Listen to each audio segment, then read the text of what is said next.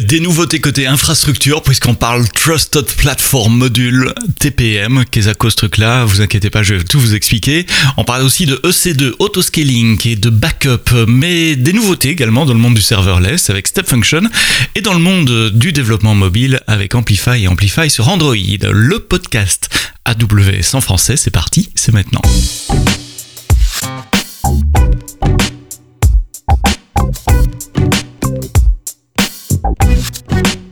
Bonjour, merci de nous écouter euh, tous les vendredis, un nouvel épisode du podcast AWS en français, une semaine sur deux avec un invité qui parle de son retour d'expérience, et puis une semaine sur deux, j'essaye de vous débriefer les nouveautés principales sur AWS des deux dernières semaines. Quand je dis principales, c'est biaisé forcément, c'est avec mon angle, euh, celui que je pense est intéressant pour vous, celui du dev, du DevOps, euh, du système, avec pas mal de, de nouveautés que j'ai accrochées cette semaine, et on va commencer sans tarder avec Trusted Platform module TP c'est quoi TPM En général, TPM, c'est un, chipset qu'on met dans les machines qui permet de stocker des secrets dans la machine qui ne sont ainsi pas visibles au système d'exploitation. En tout cas, pas stockés dans le système d'exploitation.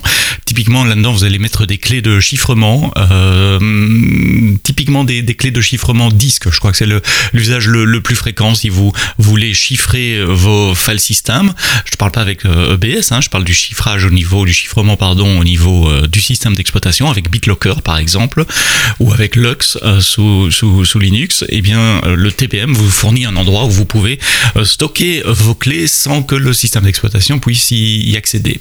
Ça permet de faire un peu plus également, ça permet de stocker des configurations du système, ce qu'on appelle des registres, et de pouvoir déverrouiller les clés uniquement si les configurations du système sont inchangées.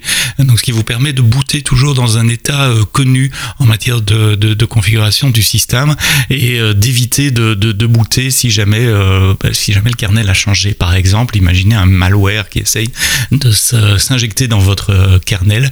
Et eh bien, un module TPM pourrait détecter ça et empêcher le boot de la machine. Alors, ce sont des modules hardware. Donc, comment est-ce qu'on met du TPM dans le cloud? Eh Jusqu'à présent, on ne les mettait pas. sauf depuis Reinvent où on avait annoncé la future disponibilité de Nitro TPM. Et bien voilà qui est chose faite. Nitro TPM est disponible maintenant sur certains types d'instances, certaines familles d'instances C2. Donc allez jeter un coup d'œil sur le blog post qui est évidemment dans les notes de ce podcast. Vous aurez tous les détails sur les régions et les familles qui sont supportées. Sachez que c'est basé, euh, que Nitro TPM est basé sur euh, Nitro. Nitro, c'est le système de virtualisation, moitié hardware, moitié euh, logiciel, créé, inventé, conçu par AWS, qui permet ben, d'avoir des accès rapides à haute bande passante sur OBS ou des accès réseau, puisque une bonne partie de la virtualisation euh, sur AWS se fait maintenant euh, par du matériel qui euh, se trouve dans, dans nos serveurs, ce fameux système Nitro. Et donc c'est sur Nitro et sur le module sécurité de Nitro que se base ce Nitro TPM également. Dans le blog post que, que j'ai écrit, je vous mets aussi comment, comment démarrer avec BitLocker sur Windows, puisque je vous l'ai dit, c'est le cas d'utilisation le plus, le plus courant d'un usage TPM. Ça vous permettra d'utiliser des versions de Windows également. Et puis si vous avez besoin de faire du Secure Boot, un Nitro TPM permet de débloquer ce use case également. Donc Nitro TPM disponible dans toutes les régions, sauf en Chine, euh, sur la plupart des familles euh, d'instances euh, C2, en tout cas les instances qui sont basées sur, sur Nitro, c'est disponible sans frais supplémentaires dès aujourd'hui. AWS Backup continue d'enrichir son offre et continue d'ajouter des services qu'il permet de backuper. Donc AWS Backup, c'est ce service entièrement managé qui permet de centraliser euh, vos backups et surtout de démontrer la, conformité de vos backups. Vous pouvez ainsi démontrer que vous avez un plan de euh, backup euh, à jour qui fait des backups synchronisés entre différents systèmes, par exemple S3 et EC2. Il rajoute deux autres services à sa longue liste de services, c'est Amazon FSX pour NetApp, OnTap et Amazon FSX pour OpenZFS. Ce sont des longs noms, je dois prendre ma respiration avant de les dire. Donc FSX, c'est ce système de, de file system entièrement managé qui existait pour Windows depuis assez longtemps, pour, euh, pour Lustre également. Euh, plus récemment, on a introduit FSX pour NetApp OnTap, vous savez, le système de, de gestion de données euh, cloud proposé par NetApp. Donc vous pouvez maintenant créer un système NetApp OnTap entièrement managé avec Amazon FSX. Et même chose avec OpenZFS. ZFS, je pourrais en parler longtemps parce que j'ai travaillé la société qui a créé ZFS il y a, il y a une vingtaine d'années, peut-être un peu moins, une quinzaine d'années. Euh, ZFS, c'est ce système Zettabyte File System qui avait introduit pas mal de, concepts assez intéressants à l'époque et, nouveaux à l'époque qui ont été copiés depuis, notamment ce concept de, de snapshot, euh, de copy on write Bref, si vous voulez créer des systèmes ZFS dans le cloud, vous pouvez bah, soit tout vous palucher à la main, vous installer tout ça à la main sur, sur le C2, ou utiliser Amazon FSX pour OpenZFS. Et en plus, il vient d'être rajouté à la liste des systèmes supportés par AWS Backup. Donc si vous utilisez Backup, maintenant vous pouvez également backuper vos systèmes NetApp OnTap sur FSX et ZFS sur Amazon FSX. Je reste dans le monde de EC2 et de l'infra avec une petite nouveauté qui m'a fait un peu sourire quand j'ai lu la, nouvelle. C'était euh, jeudi 19 mai, la, la nouvelle a été euh, postée. Euh, autoscaling prédictive dans le passé. Fait des prédictions dans le passé. Alors, donc autoscaling, c'est ce service managé de, de C2 qui vous permet de rajouter de la capacité ou d'enlever de la capacité à votre flotte d'instances EC2 en fonction d'événements qui se passent à l'extérieur. Ça peut être un appel d'API, mais la plupart du temps, c'est un, une, une alarme cloud watch, donc une métrique euh, qui, qui dépasse euh, un seuil que vous avez défini et qui déclenche une mise à l'échelle de, de, votre système. Euh, autoscaling est réactif puisqu'il faut que l'alarme se déclenche, il faut euh, que, que, que l'instance C2 boot, soit rajouté un load balancer la plupart du temps, donc c'est réactif, ça peut prendre un peu de temps. Et certains d'entre vous nous disaient ça serait bien d'avoir euh, de l'autoscaling proactif euh, parce que il y a certaines patterns qui se répètent. On sait par exemple qu'entre 8h et 9h du matin, je dois doubler ma taille, euh, ma flotte d'instance, la taille de ma flotte, parce que c'est l'heure où mes employés arrivent et commencent à se connecter au système, etc. Euh, et donc on avait introduit il y a quelque temps déjà du, de l'autoscaling prédictif qui utilise de l'apprentissage machine pour observer les patterns de votre scaling et proactivement appliquer les patterns qui sont répétitifs et qui sont prévisibles. Et eh bien ce qu'on rajoute cette semaine, c'est la possibilité de vous faire des prévisions de scaling pour le passé. Donc je m'explique, ça, ça, a l'air un peu antinomique comme ça, mais, mais il y a une raison.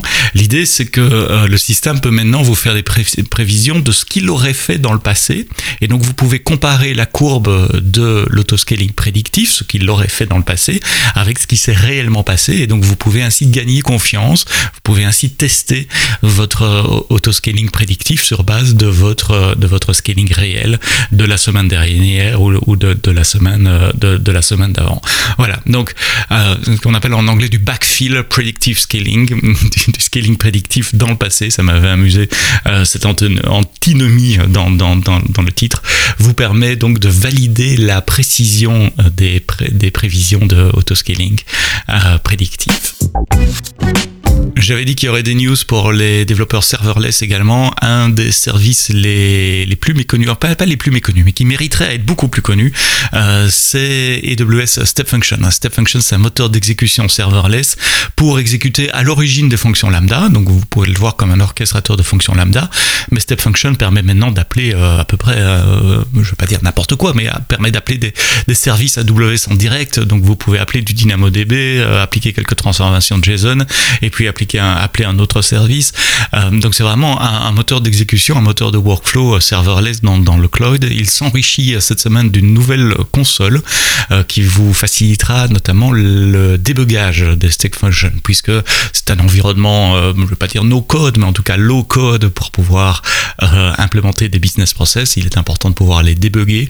Et donc avec trois nouvelles vues, la vue graphe typique, mais également une vue table, une vue basée événement, euh, vous aurez, euh, grâce à cette nouvelle fonction, euh, grâce à cette nouvelle console, pardon, plus de facilité pour débugger vos step functions. Euh, c'est Benjamin Smith qui a écrit le blog post qui annonce cette nouvelle fonctionnalité. Et vous retrouvez, comme d'habitude, le lien sur le blog post dans les notes de ce podcast. Et puis une brève pour terminer, si vous développez des applications mobiles pour Android avec euh, Amplify, sachez que le Amplify Android Library est disponible maintenant en Developer Preview. Donc c'est une nouvelle librairie cliente. Donc Amplify c'est deux choses. Hein. C'est une ligne de commande qui vous permet de, de provisionner de l'infrastructure cloud en back-end extrêmement facilement. Donc des API GraphQL, une base de données NoSQL, un système d'authentification pour, pour ne mentionner que cela.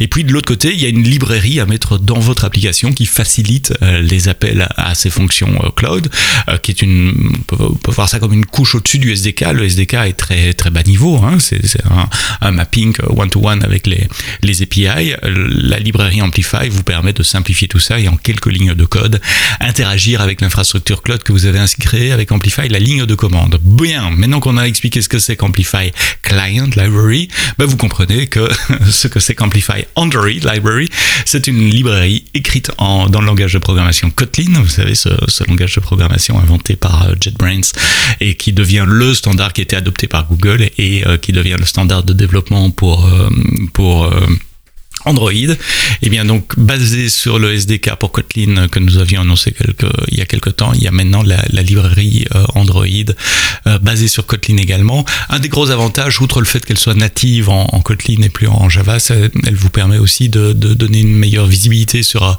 sur l'état euh, interne du state machine, par exemple pour, pour les fonctions d'authentification. elle vous permet également de mieux et de plus facilement débugger vos applications. Comme d'habitude, je vous mets le lien vers la doc. Essayez ça si vous êtes développeur mobile sous Android avec Amplify.